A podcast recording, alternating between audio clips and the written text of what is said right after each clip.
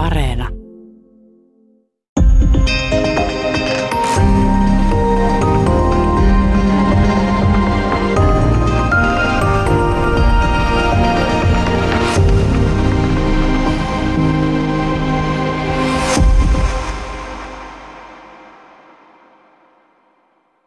Hyvää päivää. Täällä on tänään vieraana filosofian tohtori Pari Tervaniemi. Me puhutaan ihosta. Tuossa on käsillä kirja Iho pintaa syvemmältä. Lähdetään tällaisesta niin kuin melkein määrittelykysymyksestä. Eli olen lukenut, että iho on ihmisen ainakin pinta-alaltaan suurin elin ja sillä on valtava määrä toimintoja, joihin me paneudutaan tässä ohjelman aikana. Mutta jos sä lähtisit tolleen ikään kuin, sanoisinko nyt mulle täysin maalikolle selittämään, mistä on kyse, niin miten sä lähtisit määrittelemään ihoa? No iho todellakin on meidän suurin elin ja tota, se niin kuin ympäröi, niin kuin, sanoisin englanniksi sille, tätä ei voi oikein kääntää suomeksi, mutta mä sanon joskus mun jooga-opetuksissa, että it's the lid of our vessel. Se on tämän niin kuin meidän mikäs vessel olisi, tämän meidän Alu, aluksen, aluksen, aluksen kansi, mutta, mutta mikä niin kuin ympäröi tätä koko alusta. Ja tota, mun, mun tota, toinen väitöskirjaohjaajista ja meidän ryhmän, tutkimusryhmän johtaja, professori Juha Kere tuossa ihan vastikään kertoi, jossa olisikohan ollut meidän ryhmiksessä, että kuinka hänen, tai kokouksessa, että kuinka hänen edesmennyt vaino, vaimonsa, joka oli siis mun toinen mun ensimmäisistä niin kuin väitöskirjaohjaajista, niin tota, kuinka hän jossain, se oli varmaan joku tällainen professori, hän oli saanut just professuurin ja sitten siellä niin kuin haastateltiin näitä uusia professoreita ja tota, sitten kysyttiin, että mikä on kehon tärkein elin ja Ulpu oli ollut siellä heti käsi pystyssä, että iho, että se pitää meidät koossa, että, että tota, Mä, mä niin kuin määrittelisin sen tällaiseksi meidän kanneksi, rajapinnaksi. No tässä rajapinnassa niin äh, sellaisen kuuluu varmaankin suojata, mutta käydä tuota, tota, myös paljon muuta jonkinlaista, jonkinlaista aineenvaihtoa myös sitten ikään kuin äh, muun ruumiin kanssa. Tota, mennäänkö tähän suojaamiseen ensin? Eli minkälaisia erilaisia suojaamismekanismia iholla on ympäristöä vastaan? No ihan no pelkästään, no meillähän ei ole suomuja, mutta meillä on vähän, jos nyt mennään sen, sinne ihan ö, solutasolle, niin voidaankin nähdä, että itse asiassa meillä on tällainen kuollut kerros, vähän niin kuin sellaisia mini-mini-suomuja tässä kehon päällä, mikä mä, mä jotenkin näen, näen maailmaa, kun mä oon molekyylibiologi, niin mä näen maailmaa vähän niin kuin molekyyleissä, niin mä joskus niin kuin voin kuvitella, kuinka ihmiset on sellaisia, kun sitä irtoaa koko ajan sitä kuollutta solukkoa, niin jos ne pystyisi näkemään, niin me ollaan sellaisia vähän niin kuin käveleviä pilviä, että meidän ympärillä on koko ajan sellaista vähän, vähän lähtee sellaisia pieniä ihohileitä irti ja näin, mutta tota, siinä on jo sellainen kuollut kerros tavallaan päällä, joka suojaa. Ja sitten ihon kauhean, esimerkiksi iho koostuu oikeastaan kolmesta eri kerroksesta. Ja mä tuossa kirjassa ähm, keskityn ihan kaikista eniten siihen aivan päällimmäiseen kerrokseen, eli orvasketeen. Ja sitten, sitten puhun jonkin verran myös verinahasta, mikä on sen alla. Ja sitten sen alla on vielä äh, tällainen niin ihon alaiskudos, ja johon mä en hirveästi kirjassa paneudu, mutta tota, tämä e, erityisesti orvaskesi, niin se on hyvin tiivis kerros, mistä niinku ei, sieltä ei pikkupöpöt pääse, pääse läpi. Ää, ne solut on hyvin tiiviisti kiinnittynyt toisiinsa kiinni ja siellä on muun muassa tällaista rasvavaippaa välillä, että sieltä ei pääse, pääse juurikaan ulkoiset ää, pöpöt läpi tai muut asiat, ehkä jotkut pienet molekyylit, esimerkiksi vaikka jotkut lääkkeet ihon läpi pääsee ja näin, mutta tota, ja toki jos siihen iho tulee äh, haava, niin se antaa, antaa sitten tällaisen tien pöpöille päästä läpi.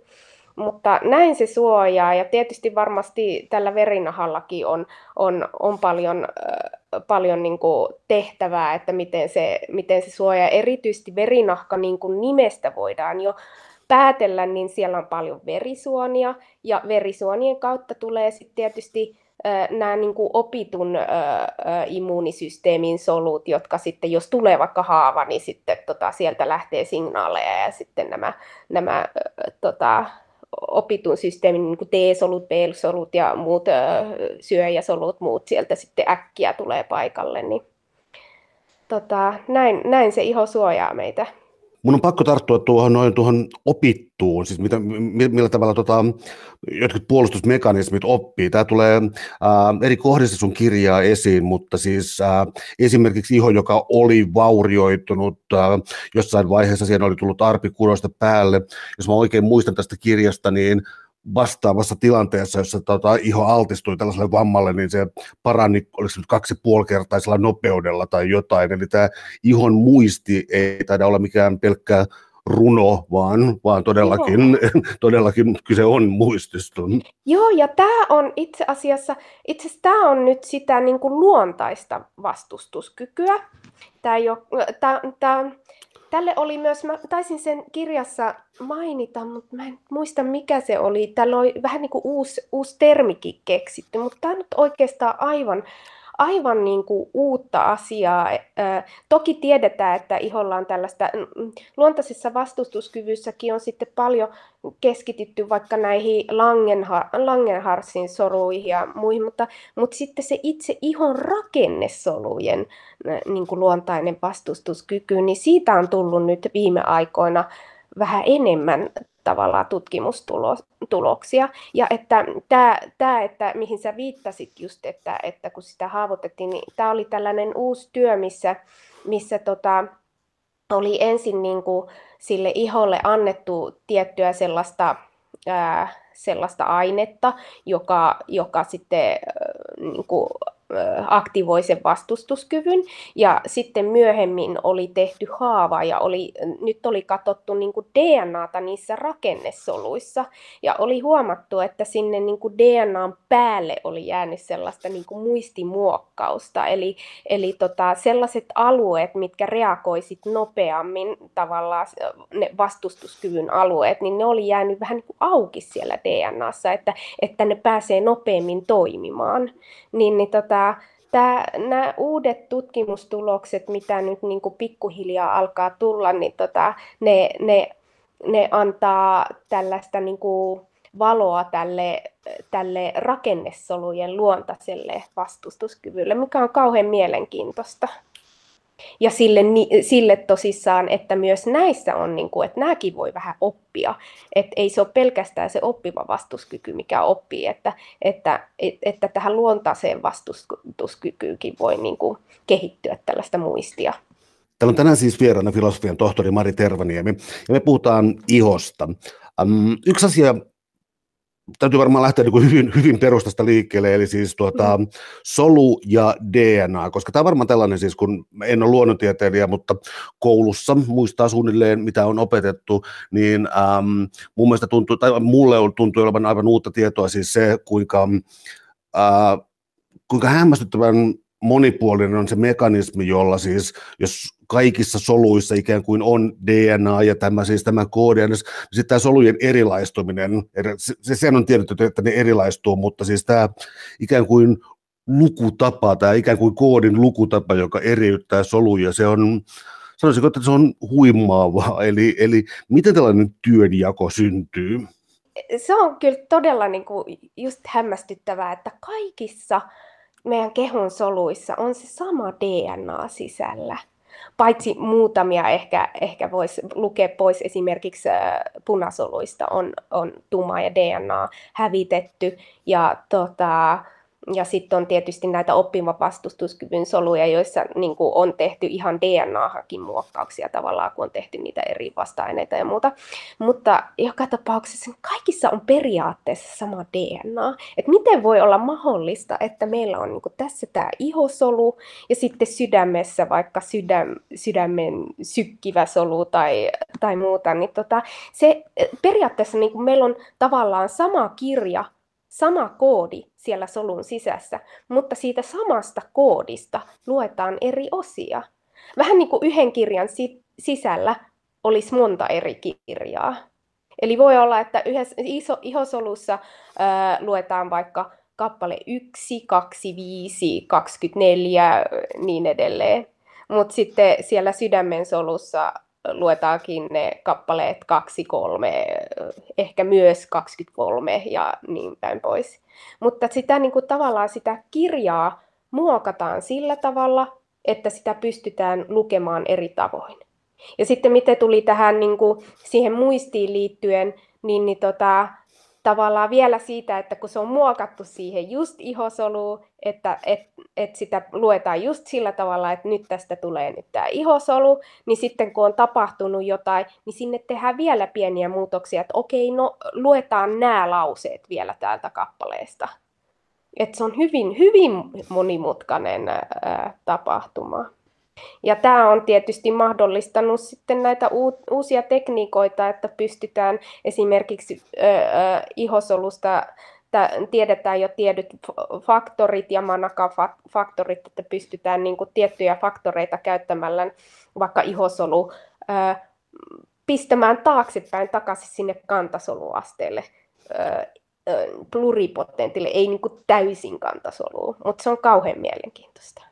Eli tämä siis tavallaan tarkoittaa siis sitä, että jos kantasolua, kantasoluhoitoja tehdään, mistä on ollut joskus äh, populaarilehdissäkin paljon juttua, eli tästä tota, no, sen ikään kuin parantamispotentiaalista ja muusta, niin kysymys oli tässä jossakin samankaltaisesta asiasta, että voidaan ikään kuin, olisiko oikea termi, regressoida solu takaisin jollekin yleisemmälle tasolle, mutta ei kantasoluksi. Ymmärsikö mä väärin? J- joo, äh, vielä ei käsittääkseni, tämä menee sitten vähän, vähän ulos tältä mun mun ihan äh, niin kuin asiantuntija-alueelta, mutta tota, käsittääkseni ei vielä pystytä ihan täysin kantasoluun, niin kuin se, sellaiseen totipotenttiin kantasoluun äh, pistämään takaisin soluun, että ihan vielä ei, mutta sellaiseen, niin kuin jo, jolla on paljon mahdollisuuksia sitten niin kuin pystytään erilaistamaan eri soluihin, mutta tota, äh, ja tämä koko teknologia on vielä vähän vaiheessa.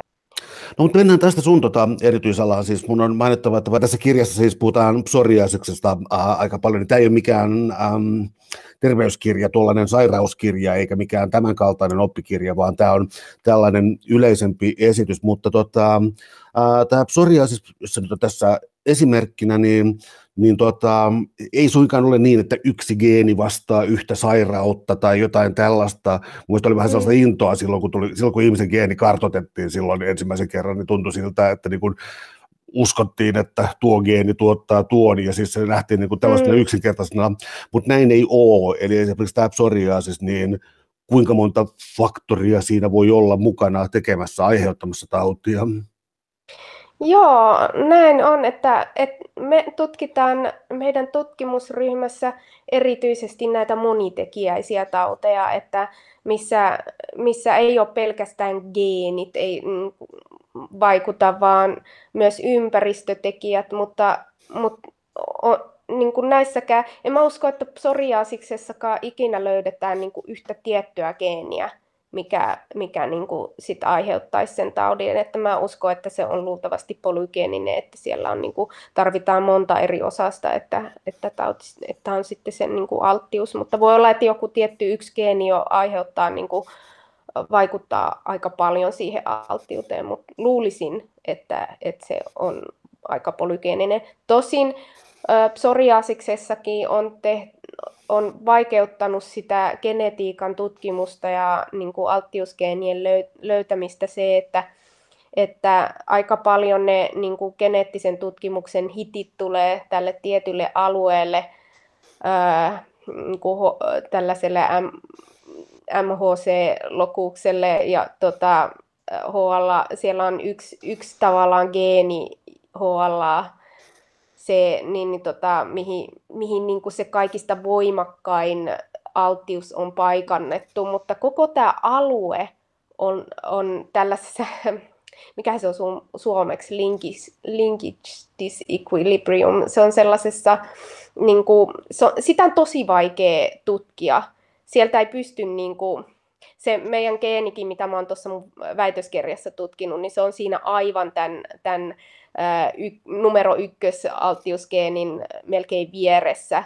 Ja sitten itse asiassa tämän äh, niin kuin meidän tutkimaan geenin vieressä vielä, aivan vieressä, on yksi näistä Jamanakan faktoreista, josta mä äsken puhuin, mikä niin kuin, äh, vaikuttaa tähän, tähän tota, äh, niin kuin erilaistumiseen. Mutta tätä aluetta on geneettisesti tosi vaikea tutkia.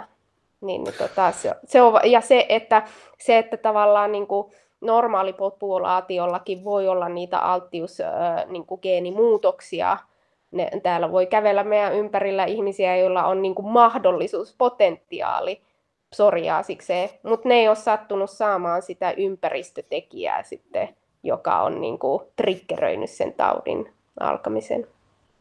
No sä tuossa alussa mainitsit jo siis, ähm, Orvaskesi on tullut tässä käsiteltyä, mutta siis äh, kysyn tällaisen kolmiosaisen, logisesti kolmiosaisen kysymyksen, eli siis Orvaskesi, verinahka ja ihonalaiskerros, eli epidermis, dermis ja subcutis. Äh, tuota, ne on ihon pääkerrokset. Tämä kolmijako, niin mitä eri tehtäviä nämä kerrokset täyttää? No, tota, no ensinnäkin tämä orvaskesi, niin se on tietysti se suojaava kerros siinä päällä. Se erityisesti suojaa just kehoa. Ja sitten taas, tota, ja, ja just siellä on tämä luonnollinen vastustuskyky, joka sitten antaa signaaleja sinne keholle, että milloin tarvitaan jotain, jotain tota, aktiviteettia sieltä kehon puolesta. Sitten taas toisaalta niin kuin, no, se orvaskesi, se, se säätelee myös meidän niin kuin, esimerkiksi veden haihtumista, että muutenhan vede, vesi pääsisi meistä haihtumaan tosi helposti, ellei se olisi siinä. Niin kuin. Ja sitten muutenkin tavallaan pitää koossa, että oltaisiin me vähän sellaista myttyä, että jos ei olisi tätä ihan pintakerrosta. Mutta sitten taas sen alla oleva verinahka, niin se tuo kaikki nämä, koska orvaskedessä ei ole verisuonia, että se, niin se energia, kaikki täytyy tulla sieltä alapuolelta.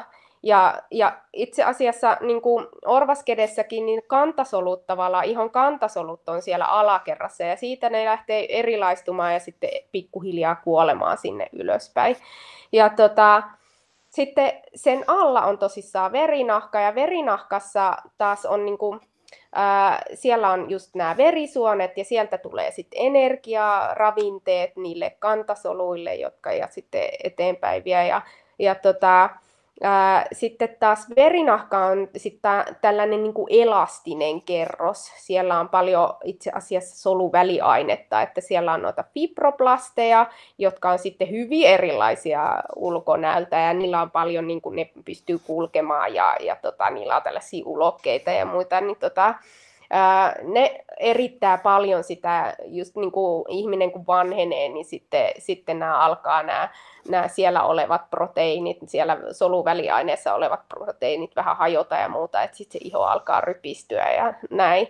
Ja sitten taas täällä verinahkassa, niin sitten esimerkiksi vaikka psoriaasiksessa, kun tulee toi psoriaasisleesio, niin sitten ne erityisesti sieltä verisuonista tulee, no sinne kasvaakin lisää verisuonia, että tulee lisää reittejä niiden ää, niin kuin, mm, oppivan vastustuskyvyn solujen tulla sinne, ja sitten sinne tulee erityisesti niin kuin niitä oppivan vastustuskyvyn niin T-soluja ja B-soluja, tai erityisesti itse T-soluja psoriaasiksessa, mutta tota, ja niitä voi mennä myös sinne orvasketeen. Nyt tiedetään ja tulee enemmän lisää tietoa, että orvaskedessä on myös oma T-solupopulaationsa, jotka niin kuin on siellä valmiina ja vähän niin kuin pikku poliisit vahtaamassa, että, no, että jos tässä nyt tulisi joku pöpö.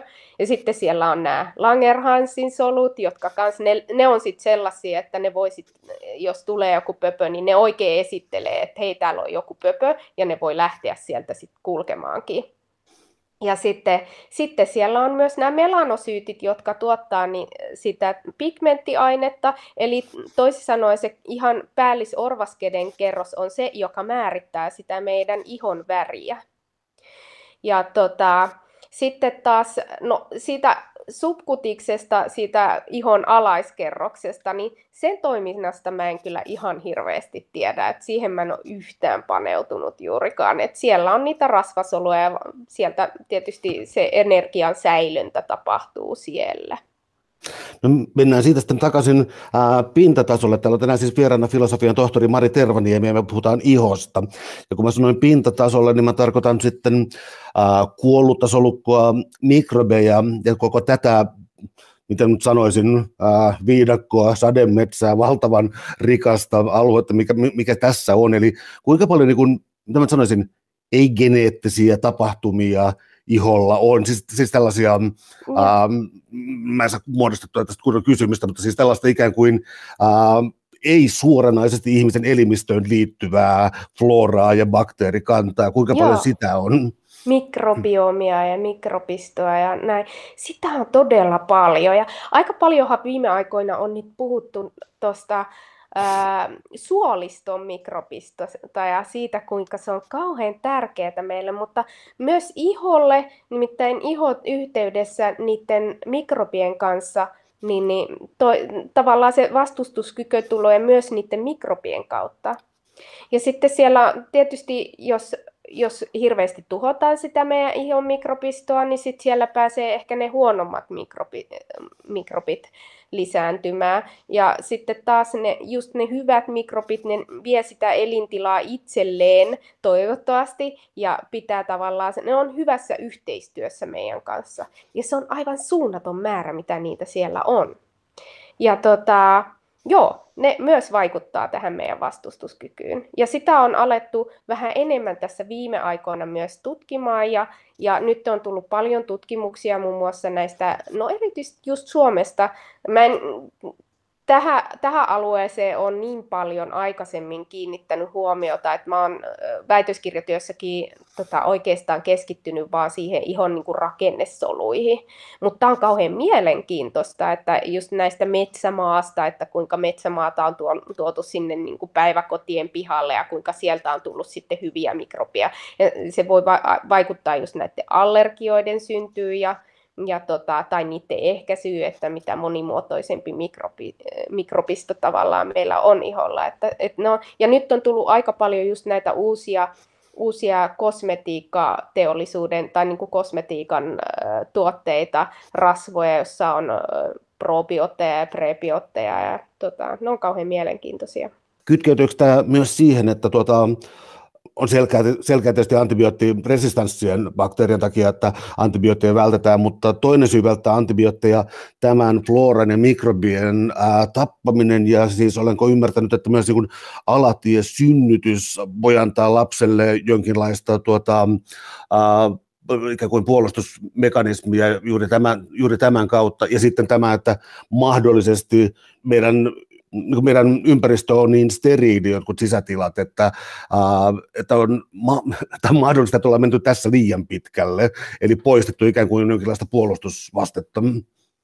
Joo, näin, näin voi olla, että sitä, se on tämä niin hygienia-hypoteesi, että että tota, mikä vaikuttaisi noiden allergioiden syntyyn, että ollaan ehkä vähän liian steriileissä ympäristössä. Ja sitten siihen tietysti vaikuttaa myös se, että, että jos on alttius jo niin kuin geenitasolla näihin allergioihin.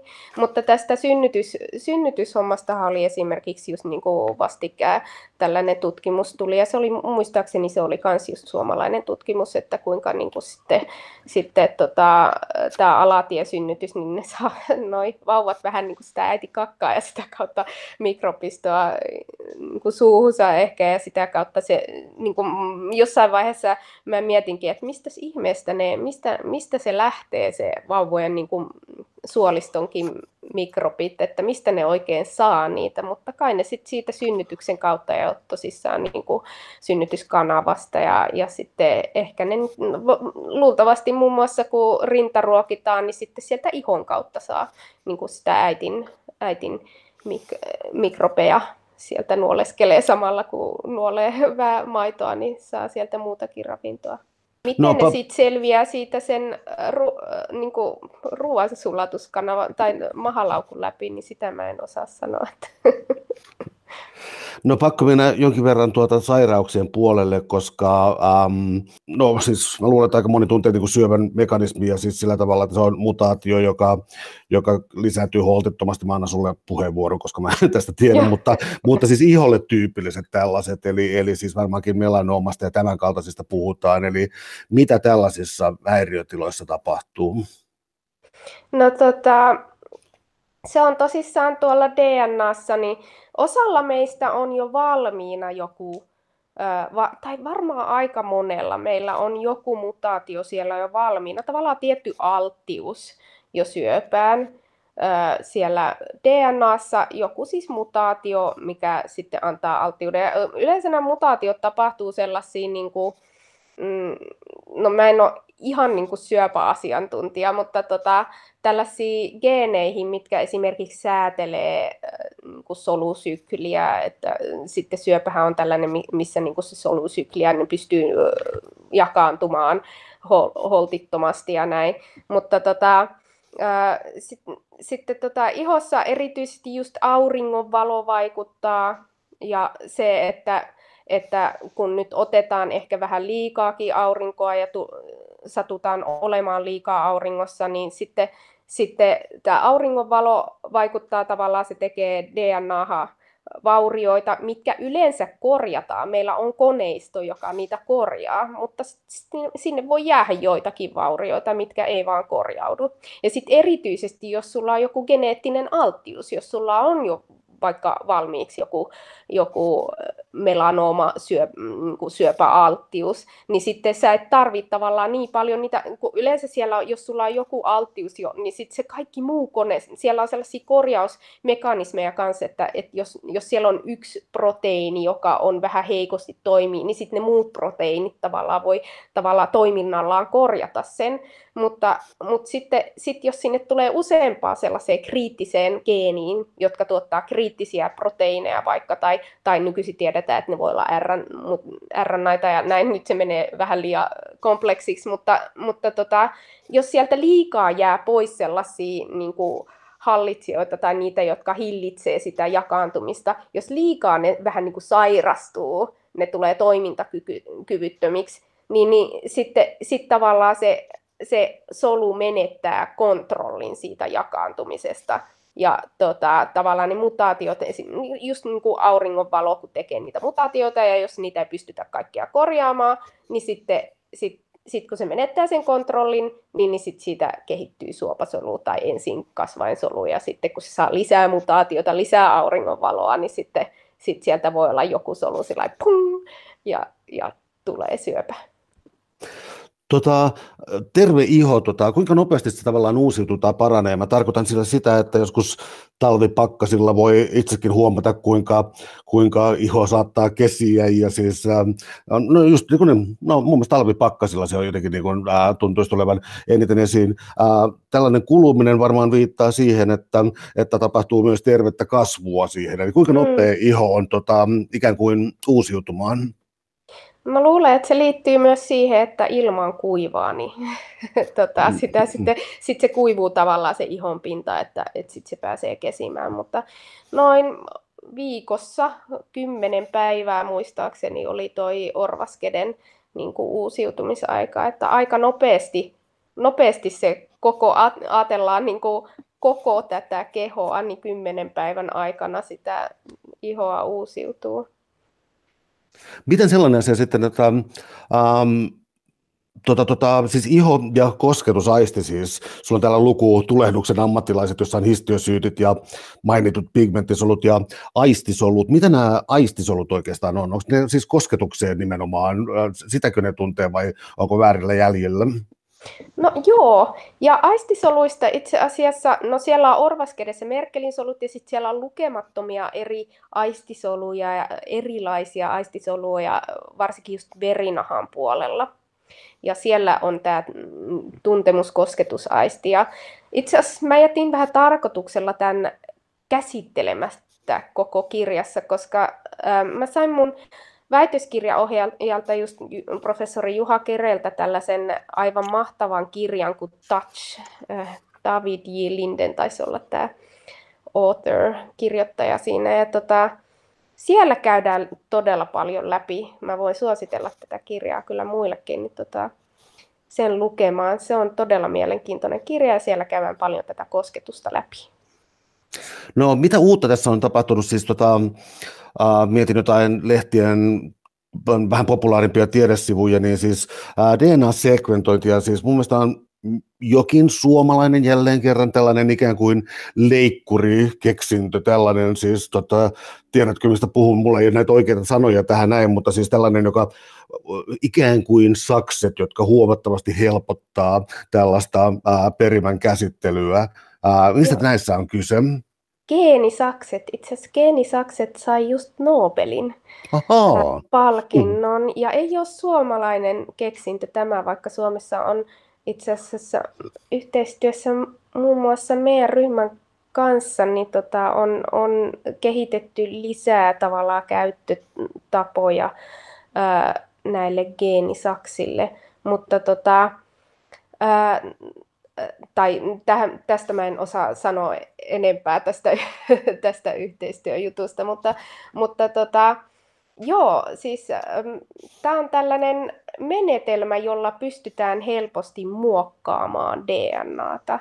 Ja ähm, no tästä tietysti tämä on ollut eettisesti ehkä vähän ja ähm, eettisesti vähän sellainen vielä kyseenalainen asia. Mä itse asiassa, kun mä oon ollut jossain vaiheessa siinä väitöskirjan loppuvaiheessa, mä olin meidän niin kuin, Student Councilin tällaisen niin kuin puheenjohtajana ja me järjestettiin symposiumeja, mihin me kutsuttiin huippupuhujia ympäri maailmaa ja tota, meillä oli sitten tällaisia lounas niin keskusteluja näiden puhe, puheiden pitäjien kanssa ja me päästiin niin kuin op, opiskelijat kysymään asioita. Ja meillä oli yksi puhuja, joka, joka sitten on niin kuin kehitti tällä geenisaksimenetelmällä hyvin vaikeaseen niin kuin periytyvään tautiin ratkaisuja ja me puhuttiin niistä eettisistä ongelmista, että, että mitä siinä voi olla. Että,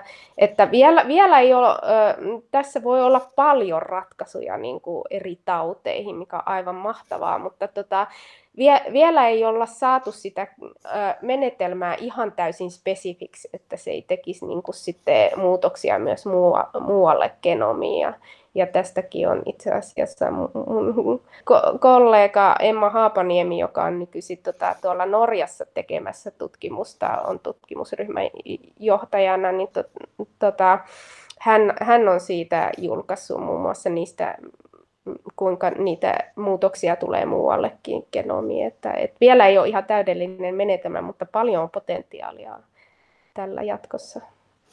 Täällä on tänään siis vieraana filosofian tohtori Mari Tervaniemi. Me puhutaan ihosta. Uh, mennään arkisiin iho-ongelmiin, esimerkiksi finneihin, ää, tämän kaltaisia, koska tämä täytyy niin kummallisia yhteyksiä, siis jostakin ää, hetkinen ruusutulehduksesta, tali-ihottumasta, ja sitten yhtäkkiä yhteys Parkinsonin tautiin, mikä on aika hämmästyttävää luettavaa tällaisesta, eli, eli tuota, ää, Joo, siis pysytellään vähän aikaa vaikkapa Finneissä ja tali-ihottumassa ja tällaisissa. Ää, ää, ne um, esitän vaan arvauksen, että niistä ei varmaan koskaan pääse täysin eroon. Onko tämä normaalia ihon toimintaa ja, ja sen Joo. vaan jonkinlaista yliaktiivisuutta vai mistä niissä on kyse?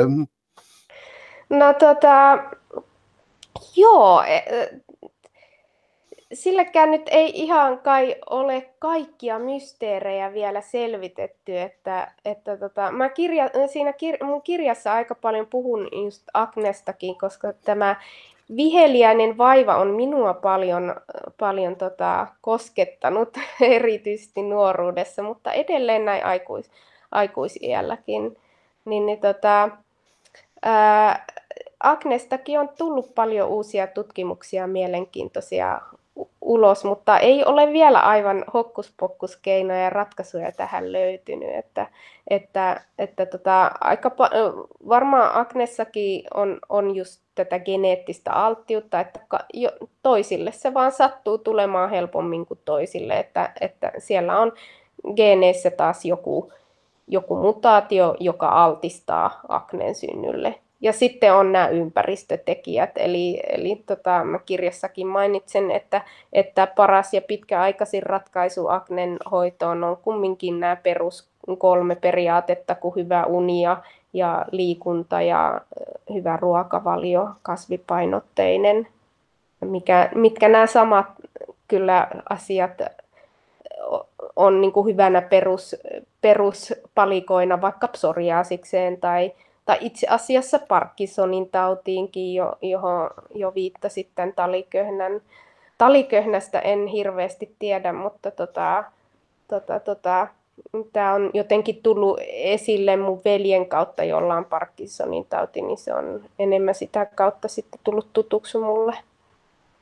No mitä sitten sellainen asia kuin iho ja kosmetiikka, koska äh, hämmentää joskus TV-mainoksissa sellainen, että on jokin uusi kosmeettinen tuote, sitten siihen mainoksessa tulee niin sanottu tiedeosuus, eli miten tämä tapahtuu, ja, ja, ja, ja joskus tuntuu, joskus niin ryhtyy skeptikoksi tuollaisten suhteen, mutta siis mä menen vieraalle alueelle itselleni, mutta probiootit ja, ja niin kuin tämän kaltaiset antioksidantit, jotain siis niin kuin tämän kaltaisia asioita, niin toisin sanoen, onko, onko meillä siis todellakin toimivaa ja tieteellistä evidenssiä, evidence-based tietoa siitä, että kosmetiikka auttaa joihinkin ihon ää, ikävyyksiin tai sairauksiin? No kyllä varmasti auttaakin, mutta, mutta jos on esimerkiksi anti-age-voiteita, niin kuinka paljon ne nyt, vanheneminen on joka tapauksessa väistämätöntä, että et, et, en, en mä usko, että ne vaikuttaa hirveästi siihen. Ainut mikä niin kuin olisi mun mielestä vaikka ihon vanhenemiseen sellainen todella toimiva anti-age on, on ihon suojaaminen auringonvalolta Toki auringonvaloakin tarvitaan, että on hyvä mennä vähän tuonne ulos, että saadaan D-vitamiinin tuottoa ihossa. Mutta kohtuudella, että, että se on ehkä, ehkä, se, ehkä se kaikista paras just vanhenemista ehkäisevä, mutta loppujen lopuksi sitäkään ei voi ihan täysin estää. Ja sitten aika paljon, no kaikkeahan nyt markkinoidaan vaikka millä, että, että tota, mutta mut kosmetiikassakin on paljon kyseenalaista markkinointia, että, että tota, mä, mä käytän todella vähän kosmetiikkaa. Että mulla on yksi aknevoide, mitä mä erityisesti käytän, sitä mä en niin kuin vaiha mihinkään muuhun. että kyllä se hyvä rasva, hyvä rasva kyllä, kyllä löytyy tavallaan niin kuin vaikka aknenhoitoonkin, niin löytyy hyviä tällaisia tuotteita, mutta, mutta ei sen tarvitse maksaa miljoonia esimerkiksi. Että löytyy ihan perusrasvoistakin. Me eletään nyt niin kuin jo yli vuosi eletty tässä korona-aikaa, ja, ja vaikka tämä ei tässä kirjassa niin kuin eri, erillisenä lukuna tuu tässä esiin, niin jos palaa tähän niin kuin ihoon puolustusmekanismina ja, ja, ja tuota, ja ihan pinnalla siis kuollutta solukkoa, mikrobeja ja niin edelleen, niin tässä nyt korona-aikoina siis koko ajan siis kehotetaan pesemään kädet, siis turvavälit pestään kädet ää, hengityssuojain ja sitten pisara tai aerosolitartunta tulee, niin kulkeutuminen mm, suuhun, nenän, limakalvoille, mm. silmiin ja niin edespäin. Eli onko iho sinänsä e, suojaa tällaiselta, mutta ainoastaan tällaisesta niin kuin eräänlaisista aukoista pääsee virus sitten infektoimaan ihmisen Joo, näin on, että iho kyllä suojaa, että, että mä sinne yhteen kuvaan olin piirtänytkin vähän koronaviruksia sinne ihon mikrobikappaleeseen, että siellä, hmm. siellä ne saattaa olla vaikka käsien, käsien iholla, mutta ei ne sieltä niin kuin mihin, mihinkään, ne ei pääse sieltä tunkeutumaan, ainakaan tämänhetkisen tiedon mukaan ei pääse sitä kautta tunkeutumaan. Tosin en osaa sitten sanoa, että jos on vaikka ihossa ihossa haava, että pääsisikö, mutta onko, onko se kumminkin sitten niin pieni määrä, että se, sitä kautta pääsisi vaan niin pieni määrä niitä viruksia, että ehkä, ehkä siellä sitten jo puolustussysteemit kerkee torppaamaan. Näin mä uskoisin ainakin, mutta who knows, ehkä joku päivä tässä sanotaan, että no itse asiassa oli hyvä pestä niitä käsiä, koska Täällä on tänään siis vieraana filosofian tohtori Mari Tervaniemi, ja me puhutaan ihosta. Yksi tällainen pieni detalji, joka tässä tuli kirjassa esiin, on tota, identtiset kaksoset, joilla on näppärää usein tehdä lääketieteellistä tutkimusta, mutta heidänkään ihonsa ei välttämättä ole samanlainen. Eli tota, onko nämä no niin, siis geneettisesti samanlaisia, tota, johtuuko tämä siitä, että jonkinlainen fenotyyppi tai mikä olisikaan oikea termi tuohon noin, epigenetiikka vaikuttaa ihmisiin vai onko kysymys jostain muista eroista? No ehkä se tulee just nimenomaan eniten ympäristön kautta. Toki ainahan voi käydä näin, että, että siellä sattuukin johonkin juuri ihospesifiseen geeniin tulemaan kehitysvaiheessa joku mutaatio. Et aina tällainen pikku detalja voi, voi olla mahdollista, mutta enimmäkseen se tapahtuisi tämän ympäristötekijöiden kautta kyllä, jos on kyse identtisistä kaksosista.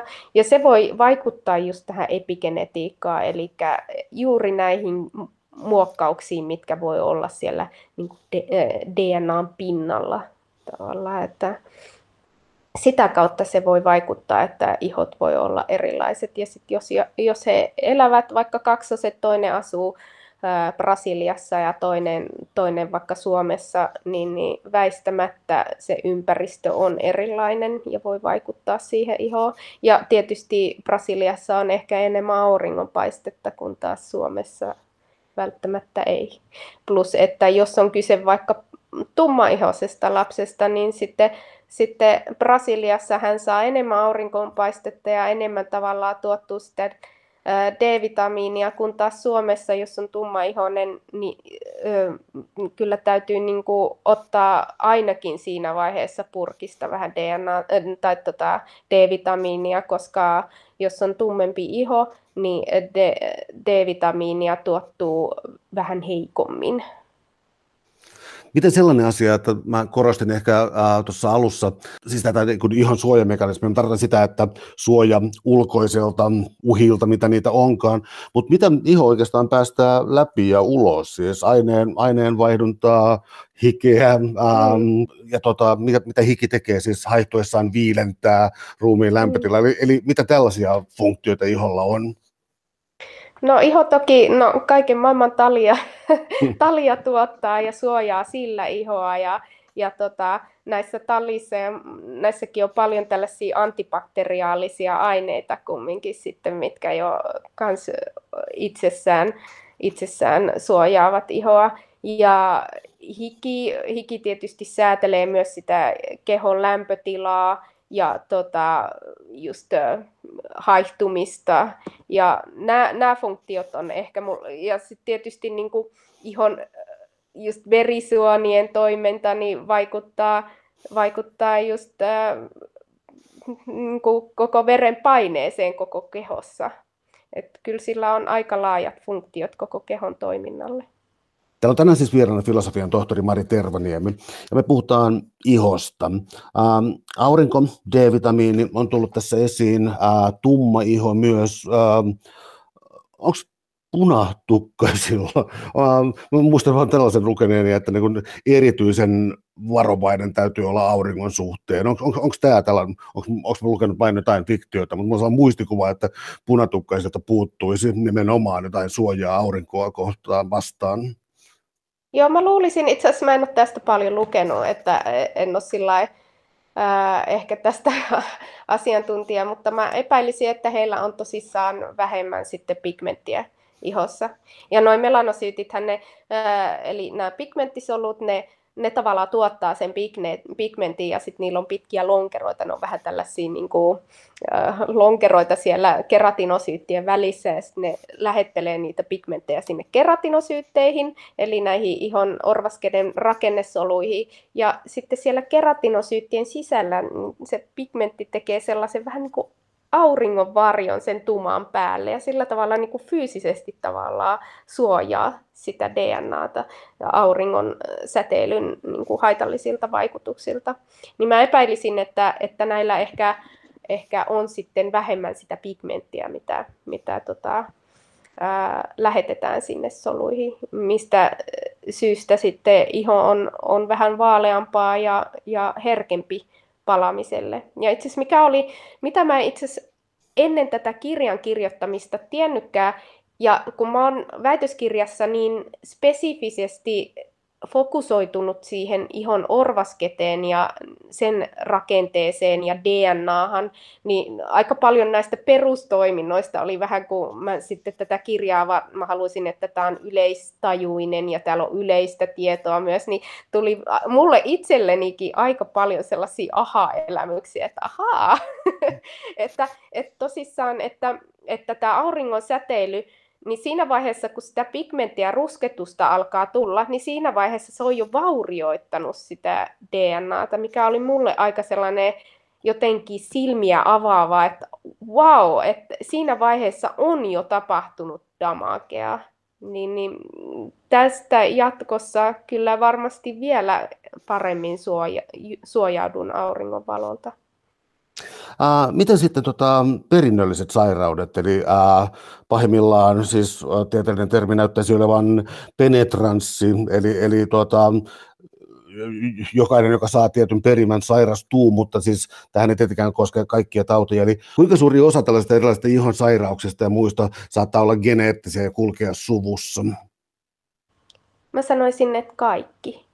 Jaha. Mä sanoisin, että mä, jo, mä jotenkin mä näen, että kaikessa on, kaikessa on niin kuin, jos nyt otetaan tämä korona nyt esimerkiksi, niin, niin tästä on alkanut tulla näitä tutkimustuloksia, mutta, mutta varmasti tulee jatkossa lisää, että, että siellä on joku geneettinen alttius, minkä takia tota, nämä jotkut tietyt ihmiset ää, sitten sairastuu pahemmin. Toki on nyt liitetty se paljon ylipainoa myös, mutta ehkä siinä on taustalla sitten, ei se ylipaino sinänsä varmaan ole se syy, vaan ehkä siellä voi olla just diabetes ja niin kuin huonot elintavat tai, tai joku tällainen, mutta, mutta, mutta mä uskon, että siellä on taustalla joku, joku geneettinen alttius. Ja sitten niin kuin ihotaudeissakin, niin, niin mm, no sitten tietysti jotkut virusinfektiot, mutta sekin, että kuinka, niinku, kuinka hyvin sun iho responsoi johonkin virusinfektioon, niin sekin on varmasti geneettistä, tai niin että siellä on joku geneettinen alttius. Nyt tässä esimerkkinä, niin mun pojalle mun poika oli leikkimässä yhden hänen kaverin kanssa tuossa ja tällä kaverilla oli noita ontelosyyliä ja ne on, ne on niin viruksen aiheuttamia ja ne on todella tarttuvia. Et ne voi tarttua jo, että, että jos päiväkodissa leik- siellä on varmasti niin kuin, aina joka ryhmässä ihan varmasti on yksi, jolla on ontelosyyliä, mä luulisin. Mutta tota, ja ne voi jäädä niihin leluihinkin ne syylät, tai ne tota, siis virukset, että, että se on niin kuin äärimmäisen helppo vaan saada jostain. Mut, ja mulla, mun pojalla oli sitten sen jälkeen seuraavana viikonloppuna kuumetta. Ja tota, hän kävi koronatestissä ja muuta, mutta mä epäilen, että se oli se virus aiheutti sille tota, reaktion sen elimist, hänen elimistössä, mutta hänelle ei missään vaiheessa tullut niitä syyliä. Tai se on voinut olla jotain muutakin, mutta kun se oli pelkästään kuume eikä mitään nuhaa eikä muuta. Niin, niin tota, Mä epäilen, että niissä ontelusyylissäkin esimerkiksi on, niin kuin, että joillakin lapsilla on sitten se geneettinen alttius, että niille tulee niitä syyliä. Sitten taas toisilla lapsilla ehkä, ehkä siellä on, näistä syyllistäkin sanotaan, että, että mä en ole niistä puhunut siinä kirjassa, mutta tota, ää, näistäkin sanotaan, että ne tavallaan niillä lapsilla jäänenä saattaa olla vuodenkin, koska se iho tavallaan ole sitten kumminkaan, ne, ne, ne, ne haittaa niin vähän sitä elimistöä, että et, et se elimistö keskittyy mieluummin kaikkiin muihin uhkiin, mitä on. Että sitten jossain vaiheessa, jos niitä vähän raapii tai muuta, niin sitten ne saattaa, niin kuin, sinne saattaa tulla tulehdusreaktio ja sitten tuhotaan pois.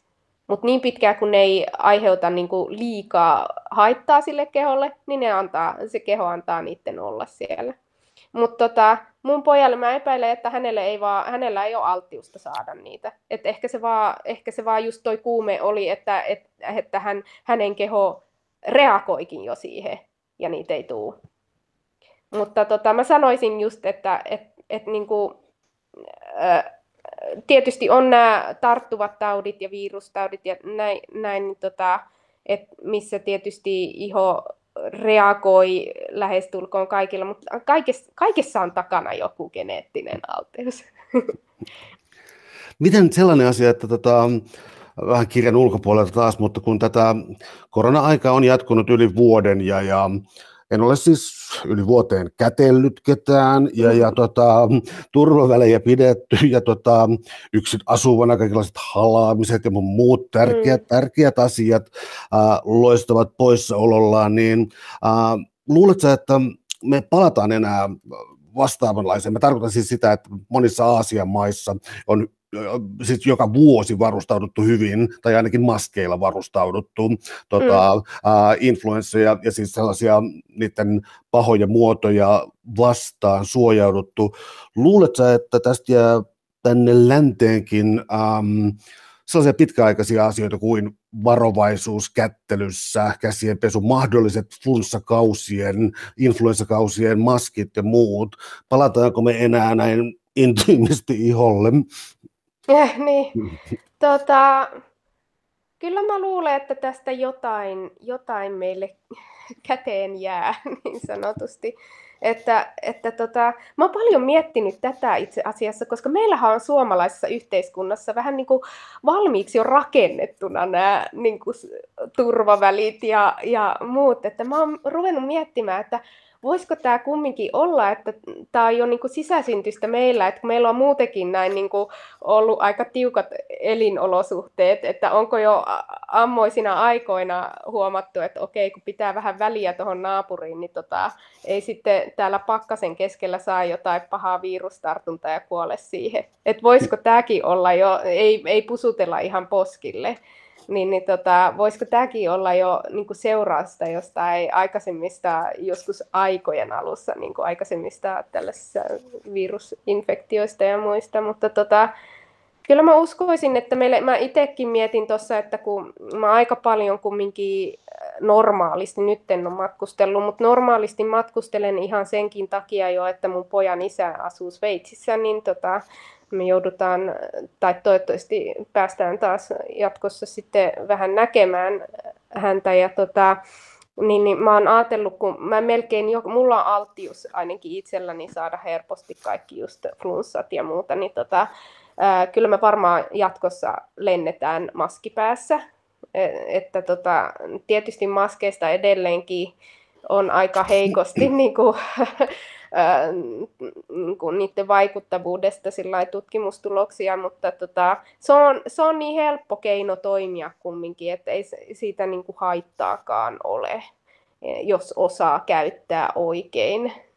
mutta tota, mm, ainakin itse varmaan jatkossa sitten lentäessä käytän maskia, mutta tota, voi, voi olla, että tästä jotain jää, mutta jotenkin musta tuntuu, että Euroopassakin nyt, kun mä pari vuotta asuin Ranskassa ja vähän Sveitsissä ja jotenkin se kulttuuri on aika sellaista, niin kuin, mm, tulee iholle, niin, niin tota, mikä ehkä on vaikuttanut myös siihen, että, että siellä on aika heikosti niin kuin päästy toimimaan näiden koronarajoitusten kanssa, niin tota, epäilen kyllä, että siellä ehkä mennään vähän takaisin, mutta meillä on jo aika hyvin sisäänrakennettuna kyllä näitä, näitä ei mennä hirveästi kyläilemään toisten luo, luo ja muuta, mikä on, on vähän sääli, mutta toivottavasti nyt sellainen kuitenkin sitten ihmisten välinen koskettaminen jollakin tapaa, me kuitenkin me ollaan tällaisia biologisia lauma eläimiä, että, että kyllä me sitä kosketusta tarvitaan, että toivottavasti sitä nyt palaa. Että toivottavasti ei, ei jää ihan tähän ihan eristyksiin. Suuret kiitokset keskustelusta, Mari Tervaniemi. Oli ilo. Kiitos.